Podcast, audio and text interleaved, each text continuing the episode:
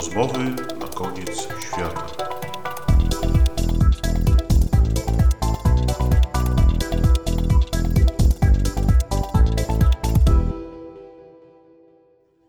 Rozmowy na koniec świata. Piotr Kołodziejczyk. Dzisiaj spotykam się ponownie z dr Agnieszką Fulińską z Instytutu Historii Uniwersytetu Jagiellońskiego. Cześć Agnieszko. Cześć Piotrze. Żeby porozmawiać na temat Napoleona i jego przygód z epidemiami, a spotykamy się w dniu szczególnym, w dniu rocznicy śmierci Napoleona, 5 maja 1821 roku na Wyspie Świętej Heleny cesarz Francuzów opuścił ten ziemski padł, więc jest to okazja specjalna do rozmowy właśnie o Napoleonie. Ale zanim przejdziemy do tej e, historii związanej z e, wizytą Napoleona u chorych żołnierzy na Bliskim Wschodzie, o której chciałbym dzisiaj z Agnieszką porozmawiać, to spróbujmy zrobić taki wstęp poświęcony samemu Napoleonowi, jeśli nie masz nic przeciwko temu, Agnieszko, no bo taka rocznica... Myślę, że nie mam taka rocznica skłania do takich przemyśleń. Na swoim blogu poświęconym właśnie Napoleonowi napisałaś, że cesarz Francuzów toczył swoją ostatnią walkę w ostatnich latach życia o pamięć po sobie i swoich działaniach, swojej aktywności. Czy tak rzeczywiście było? Tak, tak rzeczywiście było. Do tego stopnia, że jak pisałam konkretnie na stronie facebookowej e, tego bloga, była nawet taka propozycja ze strony starszego brata byłego króla Hiszpanii, Józefa Bonapartego, żeby to on zamiast Napoleona pojechał na świętą Helenę, kiedy już było oczywiste, że Anglicy podejmą taką decyzję. To jest ładny przyczynek zresztą do tego, jak bardzo inaczej wyglądała kwestia identyfikacji kogoś w tamtym czasie. Bracia byli dość podobni, ale jednak no, nie byli to bliźniacy. Napoleon się nie zgodził na tę propozycję. To miało mu umożliwić e, zrealizowanie planu, który rzeczywiście przez pewien czas e, miał, mianowicie wyjazd wyjazdu do Ameryki i kontynuowania jakiegoś tam życia politycznego w Stanach Zjednoczonych, no, jakiegoś tam zagospodarowania swojej osoby. To jest jakby zupełnie jeszcze odrębny temat. E, ale w końcu na się na to nie zdecydował. Po pierwsze, no oczywiście byłaby to kwestia ucieczki potajemnej i jakiegoś takiego no, działania w trochę innym stylu niż dotychczas, e, a poza wszystkim zdawał sobie sprawę z tego, prawdopodobnie już zdawał sobie sprawę z tego, że jest chory. On w końcu zmarł na raka żołądka na tej świętej Helenie. To była choroba w jego rodzinie obecna, więc ojciec również zmarł na to dość wcześnie. W związku z czym on żył jakby w przekonaniu, że to po ojcu dziedziczy i że również e, na ten nowotwór umrze więc prawdopodobnie zdawał sobie sprawę, już będąc człowiekiem no nie w pełni sił całkowicie od paru lat, e, że jego dni są policzone. Jak bardzo to oczywiście nie, ale w każdym razie wiedział, że nie zostało mu już bardzo dużo czasu na to, żeby skonstruować swoją ostateczną pamięć o sobie, swoją ostateczną legendę. Tę legendę konstruował już od pierwszej wyprawy egipskiej. Był człowiekiem niezwykle świadomym tego, że autoprezentacja, dbanie o wizerunek publiczny jest y, bardzo ważne dla człowieka, który chce robić jakąkolwiek większą karierę polityczną jako mąż stanu, bo jako taki chciał być zapamiętany przede wszystkim, a nie tylko jako generał. W związku z czym zdawał sobie sprawę, że jakby ten, ten ostatni epizod będzie decydujący, kto zostanie zapamiętany. I rzeczywiście na świętej Helenie podjął wielką akcję, z jednej strony spisywania swoich wspomnień, z drugiej strony dyktowania rozmaitych rozmów i wspomnień towarzyszom wygnania. I to się ukazało, taka jakby główna Biblia świętej Heleny ukazała się w roku 1823, dwa, dwa lata po śmierci Napoleona, została właściwie niemal natychmiast przetłumaczona na angielski, o ile pamiętam to wydanie angielskie jest jeszcze z 1983 roku albo rok później. Był to bestseller absolutny lat 20., oczywiście we Francji restauracyjnej niezbyt dobrze widziany. To były rozmowy właściwie o wszystkim. Zapis, e, zapis przez jednego z towarzyszy, zresztą wygnanego z tej wyspy przez jej gubernatora, Manuela de la Casse, spisane rozmowy bardzo różne o wszystkim właściwie. Taki, taki zapis po prostu rozmów z cesarzem na wyspie, o wspomnieniach, o wizji Europy. Tam właściwie tak naprawdę kształtuje się ta napoleońska wizja Europy, która w jakiś tam sposób była w praktyce próbowana jej realizacja, natomiast, natomiast jakby ten zręb teoretyczny jest tak naprawdę ekspost. To, że jakby była to taka proto-Unia Europejska z jednym pieniądzem, z jednym prawem, ze wspólnymi właśnie podstawami jakby politycznego bytu, tak naprawdę te teoretyczne podwaliny tego zostały sformułowane dopiero wtedy. I to nam pokazuje tego Napoleona, który kreuje siebie właśnie na twórcę tej liberalnej Europy. Wiadomo, że realia bywały różne, że tak naprawdę wiele, wiele liberalnych reform to są dopiero te, te 100 dni w 1815 roku, że wcześniej było rozmaite zaciskanie pasa, nie żeby większe niż gdziekolwiek indziej w Europie. To znowu nie jest prawda. W Austrii na przykład pod względem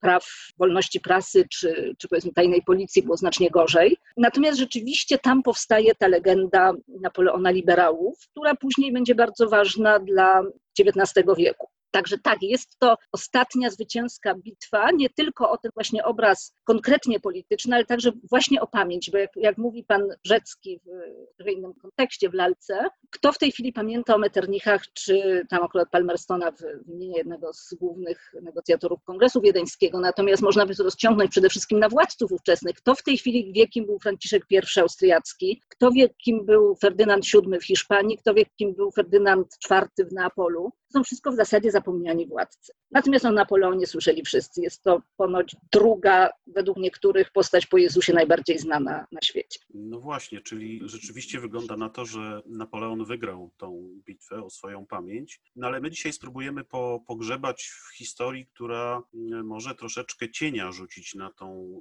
dobrą pamięć o Napoleonie, no chyba, że okaże się w Twojej opowieści, że, że, że wręcz przeciwnie. Chodzi mianowicie o słynny obraz e, Antuana Jeana Grossa, przedstawiający Napoleona u zadżumionych w Jaffie. Jakiego epizodu aktywności Napoleona dotyczy ten, ten obraz? To dotyczy epizodu z wyprawy egipskiej, znaczy zwanej jako, znanej jako e, wyprawa egipska, która również obejmowała epizod e, walk na Bliskim Wschodzie. Wyprawa egipska to w ogóle trzeba pamiętać, to jest bardzo istotne dla tego kontekstu, a zwłaszcza czarnej legendy. Miała na celu zablokowanie Anglikom części komunikacji e, z, da, z, Dalszym Wschodem, z Indiami przede wszystkim. To jest jeszcze czas, kiedy Francuzi są wciąż obecni w Indiach, to nie jest jeszcze wyłącznie właściwie angielskie dominium. To jest czas, kiedy o te, o te kolonie na, na wschodzie toczone są walki. Napoleon samo koloniami zainteresowany nie był i podboju kolonialnego od początku nie przewidywał. Pamiętajmy jeszcze, że w czasie wyprawy egipskiej nie stoi na czele państwa francuskiego, jest zaledwie e, dowódcą Armii Orientu, Armii Wschodu. Dopiero właśnie z Egiptu przypłynie e, jesienią 1799 roku do Francji z powrotem, aby ostatecznie w listopadzie dokonać e, zamachu stanu i przejąć e, władzę póki co na czele konsulatu. To jest zresztą znowu to tak brzmi dosyć, dosyć przeraźliwie, prawda, zamach stanu, przejęcie władzy. To w zasadzie było konieczne, ponieważ, e, ponieważ po pierwsze Francji grozili rojaliści, po drugie dyrektoriat, czyli to, ta kolegialna władza nie dawała sobie rady z problemami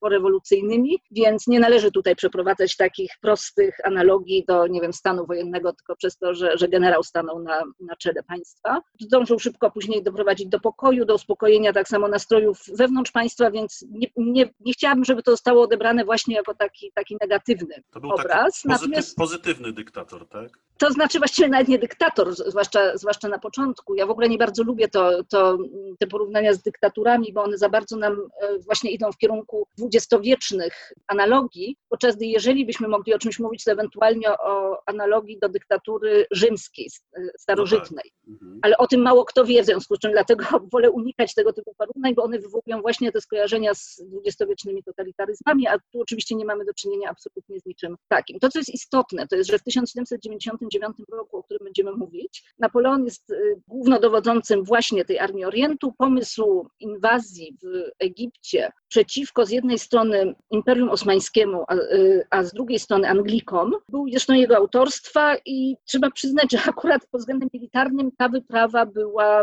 raczej klęską. Anglicy wygrali niezbyt dużo bitw, ale te decydujące. Przede wszystkim spalili francuską flotę, w związku z czym, e, w związku z czym ta militarnie nie udało się utrzymać e, panowania francuskiego w Egipcie. Też powiedzmy sobie, tam próby wprowadzenia demokratycznego ustroju też raczej spaliły na panewce, przede wszystkim dlatego właśnie, że Anglicy w końcu wygonili Francuzów z Egiptu.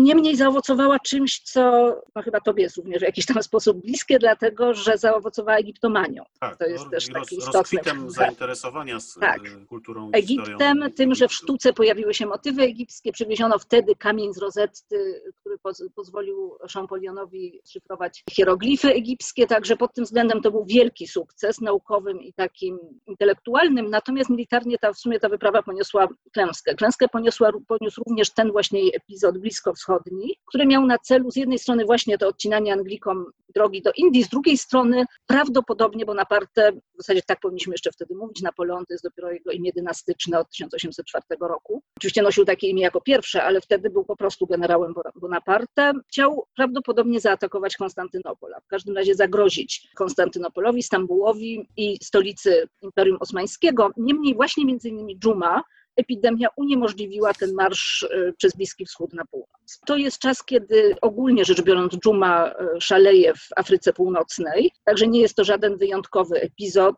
e, ani coś nietypowego. Z pierwszymi objawami, przypadkami dżumy francuscy lekarze zetknęli się już wcześniej, natomiast ten epizod, o którym mówimy, to jest marzec 1799 roku, wtedy liczono inaczej, jest to 25 miesiącową to z roku 7 Republiki we francuskich dokumentach, ale w przeliczeniu 11 marca 1799, kiedy to właśnie wiedząc już o tym, że w armii panuje zaraza, ja tutaj może przeczytam po prostu fragment z pamiętników e, jednego z głównych lekarzy armii Orientu, e, René Nicolasa Dufriche, e, barona de Genet, który napisał właśnie historię medyczną Armii Orientu, wydaną już w 1802 roku, czyli bardzo szybko. I tam jest taki opis. 21 Wątoza, właśnie roku 7, naczelny dowódca odwiedził dwa szpitale, rozmawiał z prawie wszystkimi żołnierzami i przez ponad półtorej godziny zajmował się wszelkimi detalami dobrej i szybkiej organizacji. Kiedy znalazł się w niewielkim i bardzo zatłoczonym pomieszczeniu, pomógł podnieść ohydnego trupa żołnierza, którego potargane ubranie poplamiła pęknięta, zaropiała dymienica.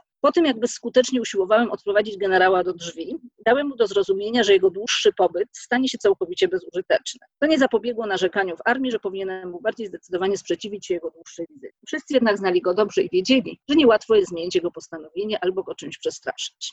To jest relacja naocznego świadka. Jeżeli ktoś oglądał na przykład serial z roku 2002, ten taki europejski z plejadą gwiazd we wszystkich możliwych rolach i aktorem znanym również jako, jako Asterix w roli Napoleona, co zresztą skąd moim zdaniem nie jest przypadkowe, Christianem Klawierem, o, no, straszną, strasznie złą pamięć nazwisk, to widział również tam w pierwszym odcinku jest też taka scena, kiedy właśnie Bonaparte idzie i spotyka się z tymi żołnierzami, rozmawia z nimi, dotyka ich i tak dalej. Pytałeś, ta, ta czy historia to... wydaje się, ta historia wydaje się wręcz nieprawdopodobna, biorąc pod uwagę y, doświadczenia z dżumą Europejczyków, które przecież już od czasów starożytnych właściwie funkcjonowały, nie wspominając mm -hmm. już o średniowiecznej czarnej śmierci. Mm -hmm. I nagle głównodowodzący generał y, wchodzi jak gdyby nigdy nic do szpitala, dotyka zmarłego żołnierza, y, no, mm -hmm. spędza czas z chorymi. Na obrazie, od którego nasza rozmowa na ten temat się zaczęła, no, pociesza w pewien sposób, do, do,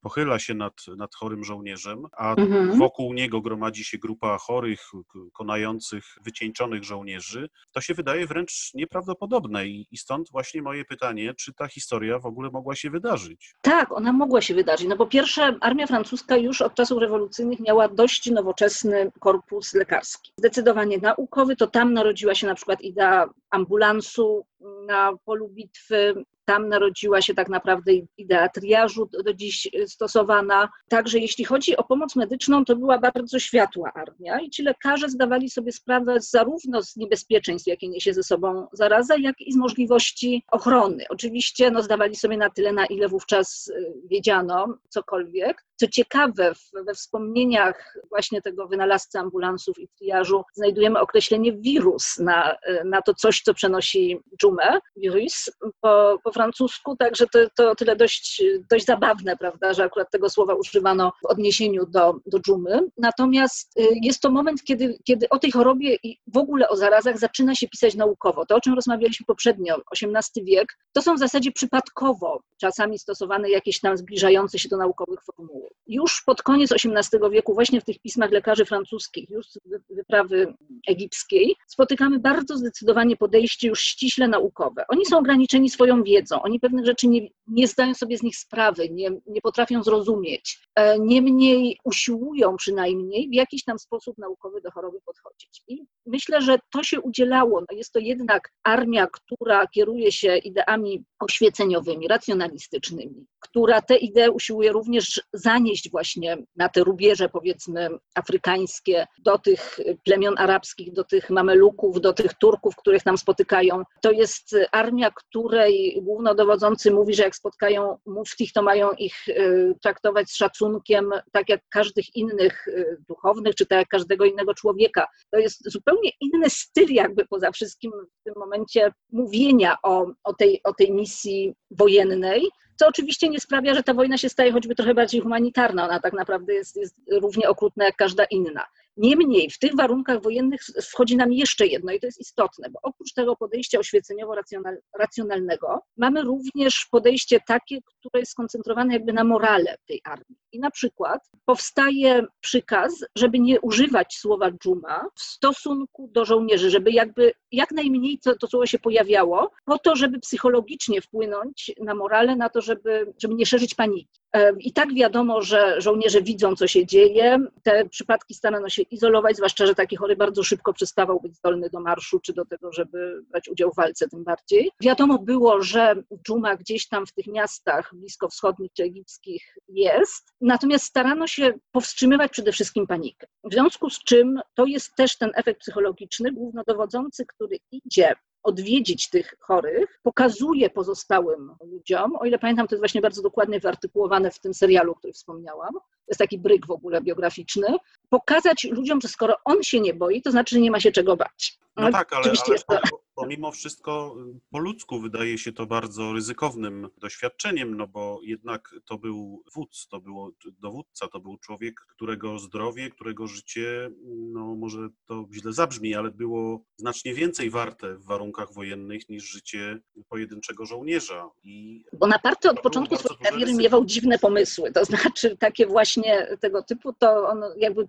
większość swojej kariery wojskowej oparł na tej bliskości ze zwykłymi e, żołnierzami, stąd ten przydomek mały kapral, to on najmniej się nie odnosi do wzrostu, który był średni na, na epokę. Natomiast e, tutaj wydaje się, że właśnie świadomość, ja na początku wspomniałam o tym, że to był człowiek niezwykle świadomy autokreacji i wizerunku publicznego. Myślę, że był skłonny podjąć ryzyko po to, żeby właśnie, żeby właśnie podnieść to morale, a prawdopodobnie także przyczynić sobie dobrego, dobrej prasy. Sam zresztą deklarował, że jednym z największych wrogów osób chorych jest strach, że poddanie się to jest. Nam się to może wydawać takie trochę naiwne, ale pomyślmy, jak bardzo w tym momencie lekarze nam mówią, trzeba walczyć. Sama się z tym niedawno zetknęłam, lekarka mi powiedziała, musi pani walczyć. To jest takie coś, co nam się wydaje oczywiste, a w tamtych czasach być może aż takie oczywiste nie było, to nastawienie psychologiczne chorego. I w któryś z pamiętników też jest właśnie mowa o tym, że, że Bonaparte dokładnie w ten sposób mówił. Ci, którzy dali się pokonać lękowi, niemal wszyscy umarli. I propagował jakby podejście takie, że do choroby trzeba podejść bez strachu. Stąd ta walka z paniką, stąd być może właśnie to ta próba pokazania, że się nie boi. A może to nie była, e... może to nie była dżuma, albo może to, to była dżuma. to była jakaś odmiana bardziej łagodna, bo są przecież przekazy. My wiemy, o, że to była dżuma. Przekazy o, są o opisy wyzdrowiałych żołnierzy. To znaczy, czy była to jakaś, ja nie jestem lekarzem, więc nie jestem w stanie powiedzieć nic na temat tego, czy to była powiedzmy sobie minimalnie mniej zjadliwa forma dżumy, czy jak była to z całą pewnością dżuma dymieniczna, także tam zdaje się są tej, tej, tej dżumy różne formy, ta dymieniczna nie musi być no najbardziej zjadliwą, jednak tych żołnierzy zmarło dużo i tak samo bardzo dużo z, umierało ludności miejscowej, chyba nawet więcej z, z tego, co, co tak ostatnio czytałam, w związku z czym na pewno była to bardzo mocno za, zaraźliwa i przynosząca wielkie żniwo śmierci choroba. Niemniej na przykład też z pamiętników wiemy, że jakby ten strach powodował bezpośrednio straty, ponieważ żołnierzom się zdarzało popełniać samobójstwo w momencie, kiedy słyszeli, że, że jest dżuma w okolicy. Jakby woleli od razu umrzeć niż się, niż się zarazić, w związku z czym to niebezpieczeństwo tego, że ktoś po prostu się zabije, no, też istniało. Dlatego stąd, stąd zakaz używania tego terminu, izolacja chorych, próby przekonania, że choroba jest mniej groźna niż się wydaje i lekarze zresztą temu się też podporządkowali i jeden z nich twierdzi, że nawet Timon de la Jonquière, nawet, że to działało. A czy to prawda, e... że, że Francuzi przyczynili się sami do rozprzestrzenienia tej choroby, ponieważ nie zadbali o pochowanie e, zabitych żołnierzy, którzy zginęli w trakcie walk, w trakcie oblężenia, a także zabili sporą grupę jeńców tureckich i ich zwłoki też porzucono gdzieś, nie, nie dbając o to, by one w odpowiedni sposób zostały zabezpieczone. No, i no chowanie zmarłych w ogóle to jest jakby osobny problem w, w czasie tego typu wojen i ich jakby epidemiczność, bo trzeba pamiętać, że w wojsku mamy do czynienia z całą masą innych chorób. Tu na przykład w relacjach z Egiptu wiemy, że na przykład część, i to chyba właśnie pod Jaffą, część żołnierzy zmarła po prostu na tężec, na, na y, ciężką formę tężca. E, umierano na tyfus. Także oczywiście w armiach w ogóle zawsze istniało zagrożenie duże epidemiczne i dżuma była tylko jakby dodatkiem, tylko tym najbardziej przerażającym. Tu również jest właśnie ta kwestia tego, po tych wielu latach, w XVIII wieku, w którym dżuma szaleje w zasadzie wszędzie, we Francji ona też była e, bardzo mocno, te kilkadziesiąt lat wcześniej, e, dżuma jest najbardziej przerażająca, więc jakby to morale rzeczywiście upada w momencie, kiedy wszyscy słyszą wokół o dżumie. A co do tych pochówków, rzeczywiście jest problem taki, że nie mając możliwości chowania zmarłych w sposób higieniczny, taki jaki, jaki najbardziej by odpowiadał sytuacji. Rzeczywiście zdarzały się pochówki czy to morskie, że po prostu wrzucano jak, jak ze statków zwłoki do morza, czy też no, jakieś takie płytkie, czy w ogóle zostawianie mm, ludzi bez pochówku. Tego się starano unikać, bo to oczywiście jest bardzo duże tabu. Niemniej, e, niemniej owszem, takie sytuacje się zdarzały. Chowano ludzi przede wszystkim na wojnie w, w grobach e, zbiorowych, więc to oczywiście to też mnożyło te sytuacje epidemiczne, zwłaszcza jeżeli była mowa o osobach zarażonych. No, pozostawianie niestety tych zadumionych, niepochowanych było problematyczne. To właśnie część z nich y, pochowano czy wrzucono, mówiąc brutalnie, prawda, do morza, ponieważ nie bardzo wiedziano, co z nimi robić. Tutaj tak samo te, te wszystkie przepisy higieniczne jeszcze wówczas nie były, nie były zbyt dobrze sformułowane. Także oczywiście, że to tutaj, to tutaj też się przyczyniło. Już sam fakt ataku na miasto, właśnie na Jaffę, w którym było wiadomo, że jest dżuma, no nie jest może najlepszym pomysłem, prawda? Jak mówiłam, ta akurat wyprawa to, to nie było największe dzieło militarne Napoleona, także tam, tam popełnił szereg błędów, y, robiąc pewne rzeczy pochopnie, pewne również wycofując się z różnych rzeczy pochopnie, także to wszystko razem było pod jakimś takim złym, złym znakiem i ta dżuma się tylko do tego dołożyła. Także tutaj, tutaj no, no nie można udawać, że, że było to wszystko przeprowadzone tak jak, tak jak należy. Natomiast wracając do tej wizyty, wydaje mi się, że ona, po pierwsze pisze o niej zbyt wielu naocznych świadków, także ona prawdopodobnie jest, jest prawdziwa. Co Ale wiesz, więcej, takie, takie opowieści z czasem, e, które się gdzieś mogą pojawić, z czasem mogą zaczynać żyć własnym życiem i to, to nie zawsze tak jest, że świadkowie e, A, oczywiście. są dowodem pierwsza na to, że jakaś wydana, sytuacja miała miejsce. Jest już, pierwsza relacja jest wydana już w 1802 roku. E, na jej podstawie zresztą powstaje pierwszy szkic tego obrazu, o którym, o którym będziemy mówić jeszcze, gdzie rzeczywiście jest dokładnie tak jak Deżeneta, mianowicie jest tam przedstawiony generał Bonaparte podnoszący tego trupa i pomagający jakby wynosić z tej sali chorych zmarłych. To zresztą się wydaje tą sytuacją bardziej prawdopodobną tak naprawdę niż to, co zostało przedstawione na obrazie, bo na obrazie mamy wersję idealizowaną, mamy wersję, która jest bardzo mocna symbolicznie, natomiast jest znacznie mniej realistyczna w sensie takim tego gestu. Ona właśnie to już jest obraz, już, już przetwarza tę sytuację na pewien bardzo mocno nacechowany emocjonalnie i historycznie, to o tym jeszcze może też za moment powiemy, bardzo taką sytuację symboliczną. Natomiast wydaje mi się, że jeżeli ta sytuacja miała, miała miejsce, nie wydaje mi się, znaczy jakby nie znajduję tutaj mocnych argumentów za tym, żeby nie miała mieć miejsca. To raczej właśnie w takiej formie jak na tych szkicach. Po prostu wizyty w szpitalu, prawdopodobnie pomocy jakiej, jakiejś y, lekarzom i żołnierzom, którzy się tymi zmarłymi opiekowali i czy tymi chorymi oczywiście opiekowali, niż właśnie takiego symbolicznego gestu. Musimy pamiętać jeszcze o jednym, to jest armia republikańska, to jest armia ludzi równych, to są ciągle te, te y, ideały rewolucji, które naprawdę gdzieś tam podskórnie płyną w, w, tych i odezwach do armii i tak dalej. No tutaj takie bardzo mocne izolowanie się na przykład byłoby bardzo źle widziane, więc wydaje mi się, że tak jest. No moglibyśmy, gdybyśmy mieli tylko, mogę tutaj przeczytać fragment z tych wspomnień dyktowanych na świętej Helenie, to nie jest ten memoriał, o którym mówiłam, to są osobne wspomnienia, w których Napoleon mówi o sobie jak Cezar w trzeciej osobie i właśnie podkreśla ten psychologiczny aspekt tego, tej wizyty. Naczelny dowódca udał się osobiście do szpitala, a jego obecność przyniosła pocieszenie. Oglądał operacje wielu chorów, chorych, sam przecinał dynienice, aby ułatwić ich opróżnienie, dotykał tych, którzy wyglądali na najbardziej zrozpaczonych, aby przekonać ich, że dotknęła ich zwyczajna, niezaraźliwa choroba. No, gdybyśmy mieli tylko to, to rzeczywiście można by wątpić. W momencie, kiedy zaraz po, po tej wyprawie, kiedy w zasadzie jeszcze nie mamy do czynienia z cesarzem, nie mamy do czynienia z, z tą potrzebą jakby uwznieślania, mi się wydaje, że Deżenet bardzo nie powinien kłamać. Może tak to nazwijmy.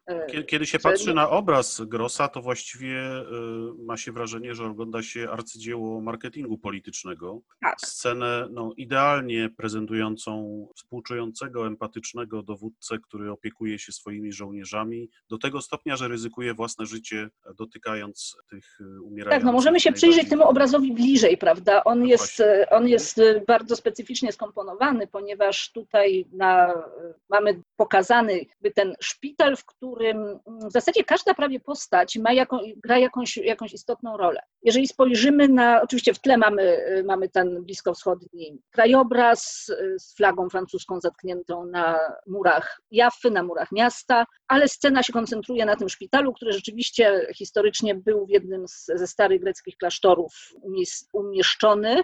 Tam zresztą zakonnicy uciekli przed dżumą, odmówili współpracy z lekarzami, nie chcieli pomagać tym zabrzumionym, więc to też jest taki dość istotny element, że jakby ta armia była zdana mm, na samą siebie. I mamy na pierwszym planie tych umierających czy też chorych, bladych, jeden w mundurze, większość nago. To jest zresztą taki ciekawy, ciekawy element tego neoklasycznego malarstwa, tego malarstwa tej epoki, że bardzo często ludzie umierający są przedstawiani nago, niezależnie od tego, czy, było to, czy była to rzeczywistość, e, rzeczywistość, czy też właśnie jakiś taki rodzaj uwznieślenia tych postaci w greckim duchu. I do tych takich półnagich, chorych, otoczonych po części przez tureckich, po części przez francuskich lekarzy, przychodzi właśnie ta mała grupka żołnierzy. I ona jest tutaj najważniejsza. Na pierwszym planie sam generał Bonaparte w eleganckim mundurze generalskim, bardzo pięknym, jak, jak to wówczas rzeczywiście noszono. To wszystko jest oddane z bardzo, dokład, bardzo dużą dokładnością. Obok niego, i on stoi, może jeszcze to, to jest istotne, stoi z wyciągniętą ręką, dotykając tego, tej dymienicy, tego chorego.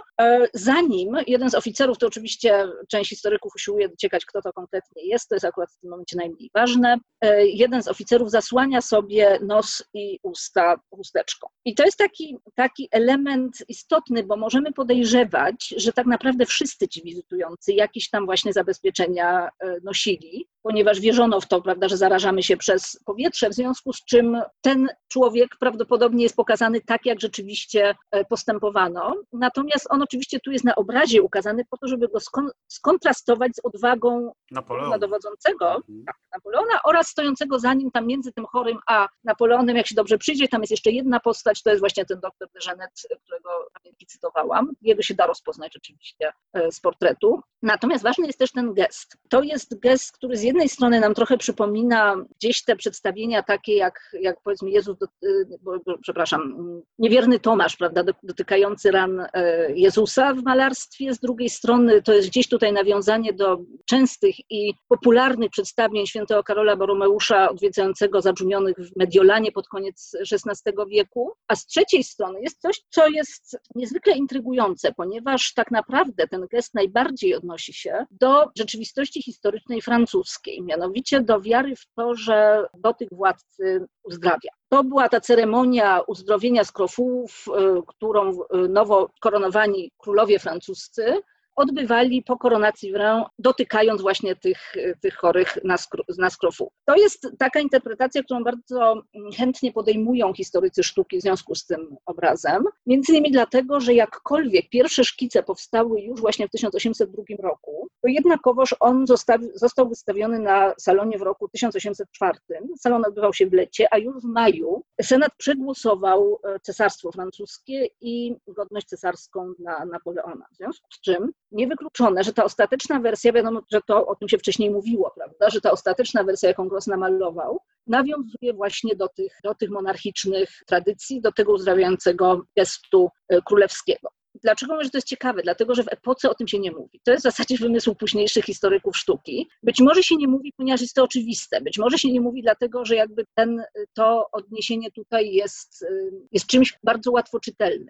Natomiast należy wspomnieć o tym, że właśnie jakby opisujący ten obraz w związku z salonem roku 1804 tego nie wspominają, e, dlatego że, dlatego że być może jednak zostało to w jakiś sposób narzucone przez późniejszą historię sztuki. To jest ta wiara w tych królów cudotwórców, prawda, którzy, którzy potrafią uzdrawiać, do tych królewskich uzdrawia. Co ciekawe, król Karol X, ostatni Bourbon na tronie francuskim, w 1825 roku, w roku swojej koronacji za restauracji burbońskiej, powrócił do tej e, tradycji. Tak mocno wierzył w boską sankcję rządów swojej dynastii. Mnie z kolei ten obraz kojarzy się z klasycystycznymi dziełami, takimi jak Śmierć Sokratesa czy, mhm. czy Księga Horacjuszy. Taka podniosła scena, rodzaj właśnie takiego potwierdzenia swojej wysokiej pozycji y, przez dowódcę, ale wysokiej dlatego, że jest tak blisko żołnierzy, że tak ich rozumie, takim współczuje i ryzykuje swoje życie, żeby być blisko nich i pomagać im. tak, bardzo zdecydowanie, bo tutaj jakby się łączy, no przeciwko też tej, tej e, hipotezie, którą przytoczyłam, o tym, że Gross świadomie nawiązywał do dotyku królewskiego, świadczy to, że tak naprawdę znamy jeszcze jeden szkic tego obrazu, oprócz tego, tego głównego, rzeczywiście rysunkowego szkicu, gdzie mamy scenę dokładnie jak z pamiętników de Geneta. Jest szkic, który się zachował w Muzeum de Chantilly, on to jest szkic również z 1802 roku, gdzie już mamy taką kompozycję, czyli jeszcze przed tym, jak się zaczęło cokolwiek mówić o cesarstwie. Więc szczerze mówiąc, ja bym tu też bardziej widziała tego demokratycznego, rewolucyjnego generała, który przychodzi do swoich żołnierzy. Niemniej skojarzeń różnych całkowicie wykluczać nie możemy, bo wiadomo, że malarz też myśli, z jednej strony myśli oczywiście scenami antycznymi, no bo jesteśmy ciągle jeszcze w epoce klasycyzmu. Z jednej, z drugiej strony myśli tymi kategoriami rewolucyjnymi, czyli właśnie tą bliskością republikańskiego generała i jego żołnierzy, ale z trzeciej, myśli, z trzeciej strony musi myśleć również tą tradycją francuską, więc całkowicie wykluczyć się tego nie da, aczkolwiek czy jest to celowe, to, nie wiem. Też się raczej do tej twojej tezy przy, bym przychylała, że mamy tutaj raczej do czynienia właśnie z tym republikańskim modelem. Budowaliśmy, budowałaś właściwie piękną opowieść o Napoleonie, ale ta historia ma też swoją ciemną stronę, która w opowieściach o otruciu żołnierzy na koniec tej, mhm. tej wyprawy się pojawia. O co tu chodzi w tej, tej opowieści? Czy tu chodzi oczywiście też rzecz... jest prawdziwa, czy, czy jest taką Właśnie, czar, chodzi... czarną legendą? Tu chodzi o rzecz bardzo skomplikowaną, którą być, której być może nigdy tak naprawdę y, nie rozstrzygniemy, ponieważ mamy do niej jeszcze mniej y, wiarygodnych źródeł niż do wizyty Bonapartego u chorych. Przede wszystkim dlatego, że jest ona jeszcze bardziej y, nasycona tymi kontrowersjami angielsko-francuskimi. Jak już wspominałam, wyprawa egipska była w dużej mierze skierowana przeciwko interesom gospodarczym Anglii na Bliskim i Dalszym Wschodzie. W związku z czym oczywiście natychmiast znalazła się pod lupą e, satyry brytyjskiej, a trzeba pamiętać, że Brytyjczycy pod tym względem byli niezwykle dalekowzroczni. Mianowicie już w 1797 roku, w czasie trwania pierwszej kampanii egipskiej Bonapartego, e, przeciwko, e, włoskiej oczywiście, przeciwko Austrii, pojawiają się pierwsze karykatury, na których generał wówczas będący wyłącznie głównodowodzącym armii włoskiej, jeszcze nawet nie kimś, y, kto miałby za sobą ogromne ilości zwycięstw i sławę, pojawia się jako jedna z głównych postaci. W związku z czym od dwóch lat już y, karykatura brytyjska jest skupiona na tej konkretnej postaci. To nie jest, to nie jest bez, bez znaczenia. I teraz mamy epizod y, nieco później niż to, o czym żeśmy dotychczas rozmawiali, mianowicie kilka miesięcy po tym, po oblężeniu Jaffy, y, wiadomo jest, że Francuzi swoich pozycji na Bliskim Wschodzie nie utrzymają, że muszą wracać do Egiptu. W Egipcie też nie dzieje się najlepiej. Czeka ich ta droga przez pustynię. Co więcej, nie mają dobrej floty, mają problem, problemy logistyczne. No i pojawia się problem tego, co zrobić e, z sporą liczbą osób ciężko chorych. Chodzi o najcięższe przypadki, których, które nie bardzo są zdolne do tego, żeby podróżować. No i tu przede wszystkim już się pojawiają po raz pierwszy w tej historii napoleońskiej dość duże wahania, dość duże rozbieżności, jeśli chodzi o liczbę. Według źródeł, które naprawdę, i to również angielskich wbrew pozorom, które naprawdę można przyjąć za w miarę wiarygodne, tych osób było około 30. Niemniej już na przykład w tym właśnie w tych pismach o charakterze czarnej legendy, tej propagandy antyfrancuskiej, możemy czytać o kilkuset, a nawet o kilku tysiącach osób. Prawdopodobnie było ich około 30-40, ludzi absolutnie niezdolnych do tego, żeby wracać z armią przez pustynię z Bliskiego Wschodu do Egiptu.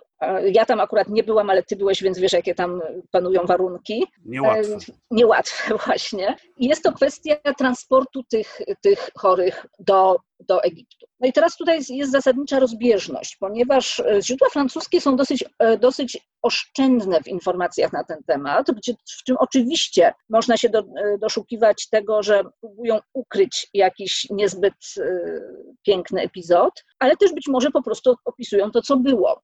Mianowicie tam się nadarza taka okazja, że pojawia się turecki, turecki lekarz, który, który tam oferuje pomoc i pada propozycja. I tutaj są bardzo różne, e, bardzo różne znowu e, w źródłach co do tej, co do tej propozycji, co do źródła tej propozycji opinie, mianowicie, żeby tym osobom podać e, bardzo wysoką dawkę laudanum. To był wtedy główny lek opioid na wszelkie bóle, na większość chorób tak naprawdę. Wtedy laudanum leczono prawie wszystko. Oczywiście wiadomo, że taka dawka jest dawką usypiającą i w ostateczności śmiertelną, zwłaszcza dla ludzi tak wycieńczonych. No więc tu jest, tu jest kwestia taka, że według niektórych, zwłaszcza według brytyjskich źródeł, jest to po prostu rozkaz wydany przez generała głównodowodzącego. Ponieważ no, źródła brytyjskie, które są po części w ogóle tak naprawdę najbardziej, najmocniej to jest, to jest zaakcentowane w takim, w takim poemaciku autorstwa niejakiego doktora Syntaxa, e, który się naprawdę nazywał Combe, poemaciku wydanym w 1815 roku, czyli 16 lat po wydarzeniach, po upadku Napoleona. Jest to poemacik Life of Napoleon, a Hudibrastic Poem, który jest po prostu taką wielką satyrą na, całe, na całą karierę polityczną Napoleona, nazwanego oczywiście Bonnie. I tam jest dokładnie e, powiedziane o tym, że, to akurat mam tutaj tekst po angielsku, o tym, że znalazł sobie aptekarza, który, który się podjął tego butchering task, czyli no, tego rzeźniczego zadania i podał opium tym wszystkim ofiarom. To jest oczywiście streszczenie tego, co było w propagandzie brytyjskiej, na, na której zresztą później opierają się, opiera się mnóstwo opracowań nawet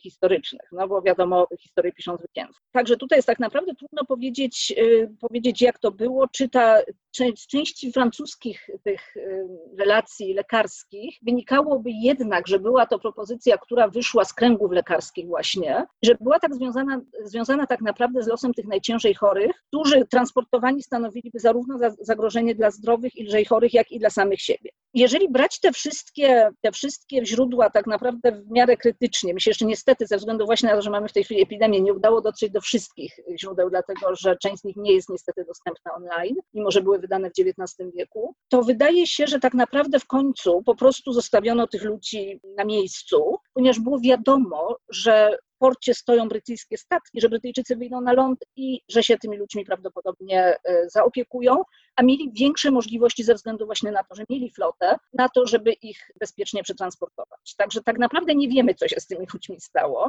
Tak jak mówię, dotyczy to 25, maksymalnie 30 osób. To akurat wiemy z, y, z relacji Brytyjczyków, którzy rzeczywiście tych ludzi podjęli. Tyle tylko wiemy, nic, nic nie wiemy o ich dalszym losie. Wiemy, że Brytyjczycy rzeczywiście ich spod tej jafy e, zabrali. W związku z czym na pewno nie zostali otruci, skoro zostali znalezieni przez, przez Brytyjczyków i zabrani na okręty. Natomiast... No właśnie, skoro jest potwierdzona informacja, to, to, to znaczy, że oni... Na pewno nie było samego otrucia. Tutaj jakby dla części historyków, zarówno współczesnych, jak i późniejszych, problem polega między innymi na tym, skąd wyszedł w ogóle ten, ten projekt tego, żeby to opium, żeby to laudanum podać, prawda? No tego prawdopodobnie nie rozstrzygniemy.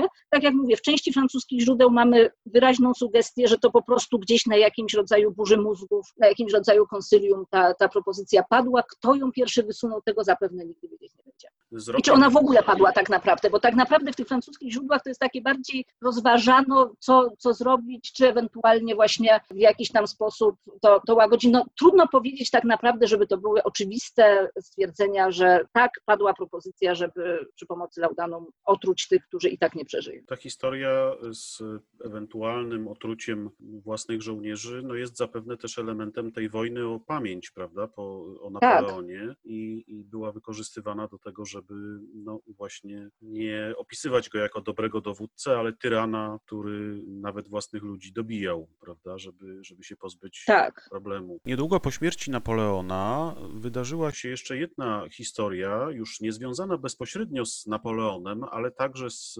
francuskimi żołnierzami, a mianowicie historia, która wydarzyła się tym razem na terenie Hiszpanii, w Barcelonie. Tak, to jest historia żółtej febry w Barcelonie, mianowicie zarazy, która została przy wywleczona przez statki przypływające z kolonii, z Kuby i bardzo szybko zaczęła się w mieście e, rozprzestrzeniać. Była to jedna z najbardziej tragicznych epidemii samej Hiszpanii. Tam do pewnego stopnia e, pomogła, pomogły próby izolacji miasta i zamykania tego miasta po to, żeby jakby ograniczyć, ograniczyć e, zasięg tej choroby, jednak tam południowa Hiszpania, aż po Walencję mniej więcej była przez tę chorobę dotknięta. Oczywiście ludzie, tak jak żeśmy już opowiadali o tym, co się działo w trakcie dżumy, tak tutaj podejmowano w zasadzie te same działania. Uciekano z miasta, próbowano jakoś się izolować i, i tak dalej. To była rzeczywiście też bardzo mocno zaraźna choroba. Natomiast to, co jest ciekawe, co się łączy z, z Francją, bo tutaj nie ma co jakby powtarzać tego, o czym już była mowa, jak wyglądają reakcje ludzkie na chorobę i o tym, jak wyglądała Barcelona, w której ludzie umierali na ulicach. Rzeczywiście, no, to podobno była to jedna, jedna z takich najbardziej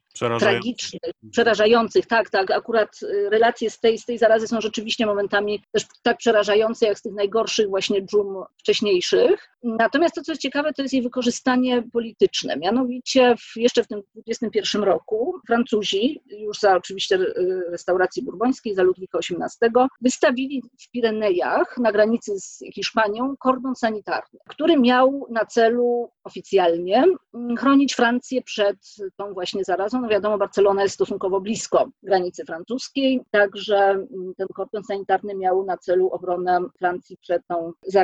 Niemniej, ponieważ akurat równolegle w Hiszpanii, parę miesięcy po, po zarazie, w Hiszpanii wy, wybuchła rewolucja liberalna, e, która miała na celu wymuszenie na królu Ferdynandzie VII, tym, którego tak, o którego tak strasznie walczyła e, wcześniej to powstanie hiszpańskie i Anglicy o przywrócenie go na tron hiszpański. Właściwie on natychmiast zaczął łamać e, obietnice konstytucyjne i liberalne, które, które złożył po odzyskaniu władzy. Miara się przelała i rewolucja wybuchła. I w tym momencie władze francuskie podjęły decyzję, no oczywiście temu posłużył między innymi kongres w Weronie, który upoważnił państwa e, europejskie, państwa, które zgłosiły akces do Świętego Przymierza, do tego, żeby reagować w innych państwach w przypadku wybuchu właśnie mm, rewolucji. Państwom Świętego Przymierza wolno było stłumić rewolucję w innym państwie, jeżeli ona zagrażała, się nazywało, prawda, porządkowi w Europie. I tak potraktowano właśnie Hiszpanię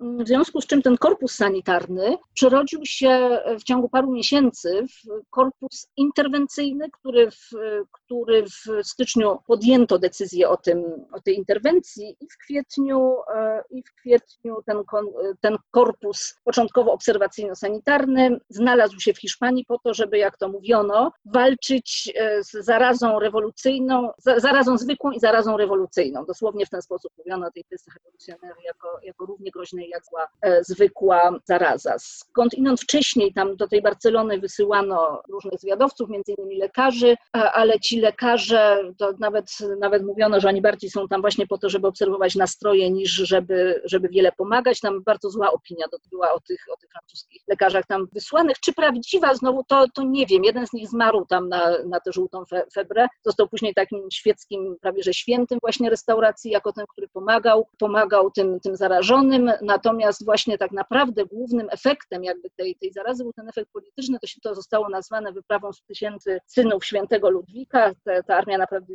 90 tysięcy, no ale właśnie tak się odwołano do tej, do tej tradycji. Znowu ma, mamy tutaj gdzieś tą tradycją królewską, tym razem już rzeczywiście bardzo świadomie przywoływaną, e, tą tradycją burbońską, czy w ogóle kapetyńską, że właśnie w obronie starej dynastii, w obronie e, krewnego, no bo Ferdynand VII też, też pochodził z Burbonów, armia francuska pod pozorem właśnie obrony przed zarazą wmaszerowała do Hiszpanii i stłumiła rzeczywiście ostatecznie tę, tę rewolucję. Taki przykład e, wykorzystania tego typu wydarzeń do celów politycznych. No, niestety.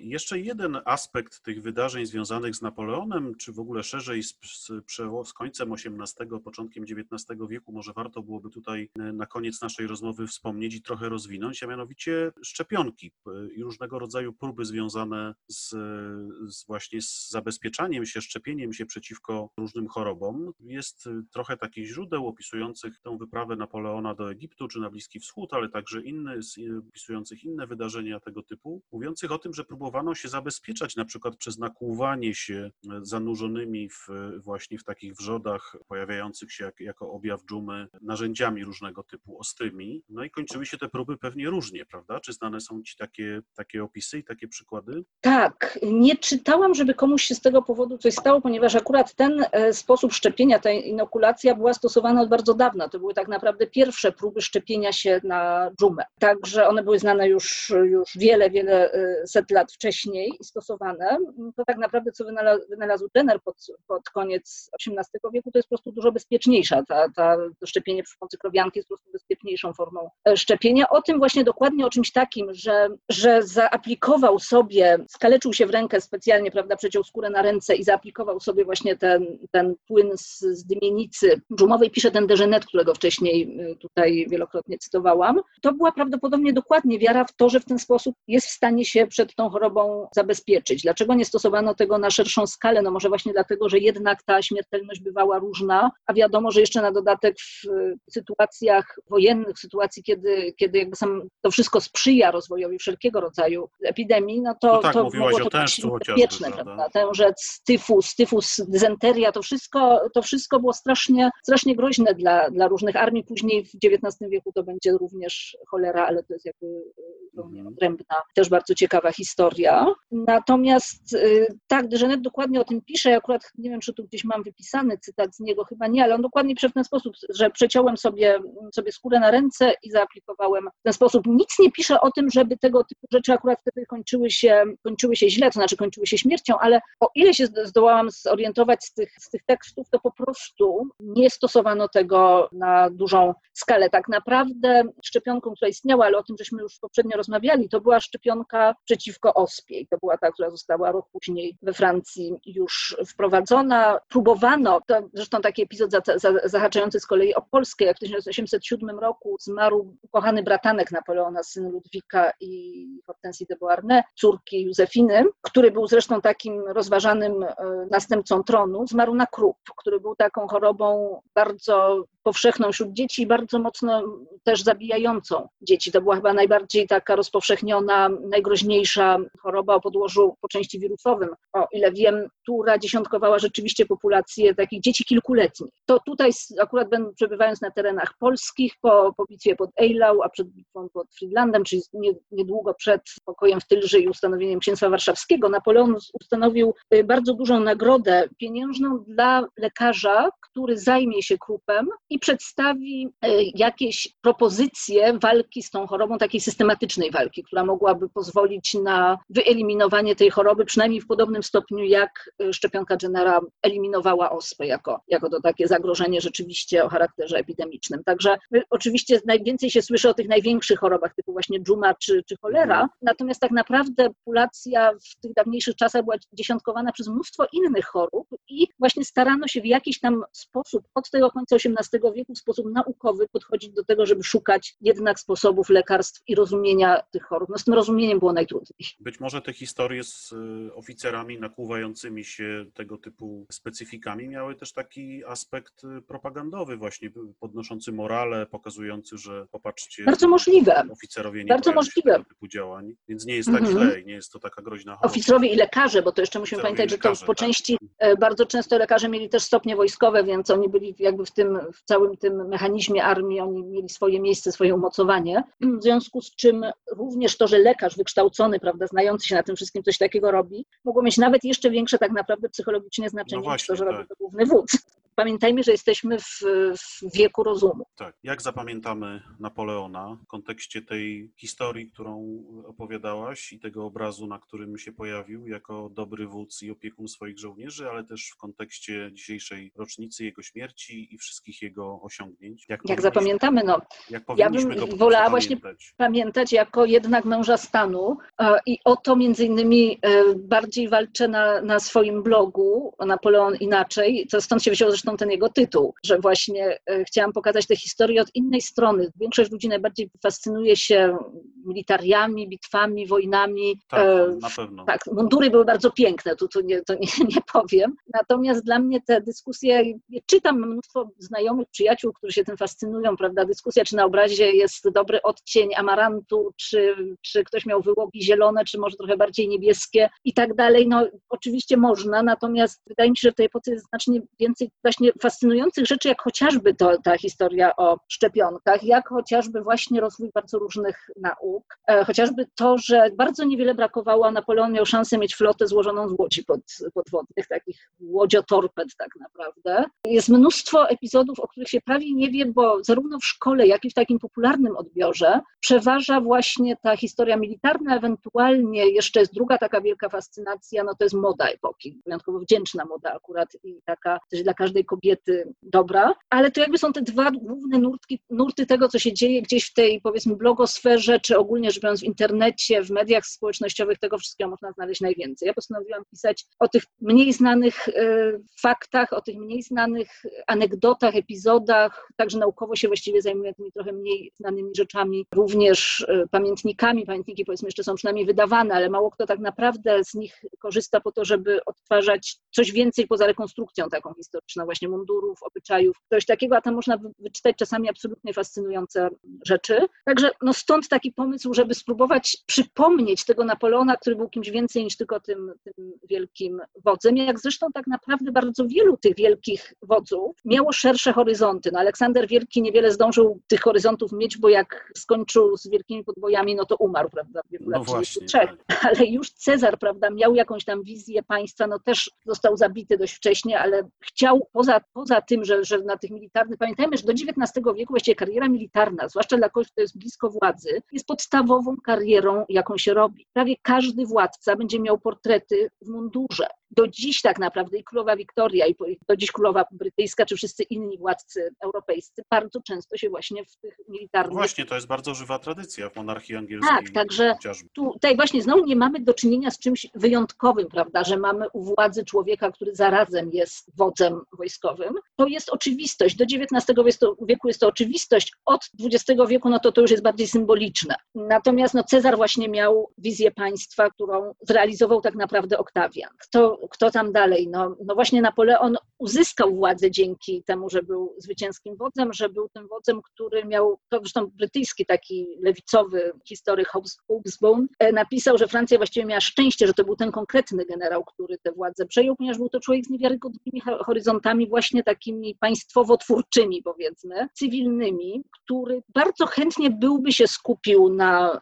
właśnie byciu mężem stanu, gdyby nie to, że organizowano kolejne e, koalicje przeciwko Francji, no i nie dawano mu żyć. I tak naprawdę te podboje po części wyszły z tego, że Anglicy nie mogli darować e, Francji rewolucji, tego rozwoju, prawda, i tego, że jest jednak głównym, głównym e, przeciwnikiem, głównym rywalem do, do hegemonii w świecie, no więc zerwali w końcu pokój zawarty, zawarty w Amiens. No i doprowadzili tak naprawdę do tego, że te, że te tak zwane wojny napoleońskie wybuchły z, z pełną parą. Natomiast y, sam Napoleon bardzo zdecydowanie chciał być pamiętany jako mąż stanu i tak naprawdę do dziś, jeżeli coś trwa, to mnóstwo tych, tych właśnie cywilnych reform. Francja właściwie do dziś jest Francją napoleońską. No właśnie, i to miejsce Napoleona w historii, w pamięci, w kulturze, w różnych jej aspektach jest ogromne i myślę, że nikomu nie udało się tej legendy Napoleona tak naprawdę, mimo różnych prób, o których też tutaj mówiłaś, obalić. Bardzo Ci dziękuję za kolejną fascynującą rozmowę. Oczywiście polecamy gorąco blog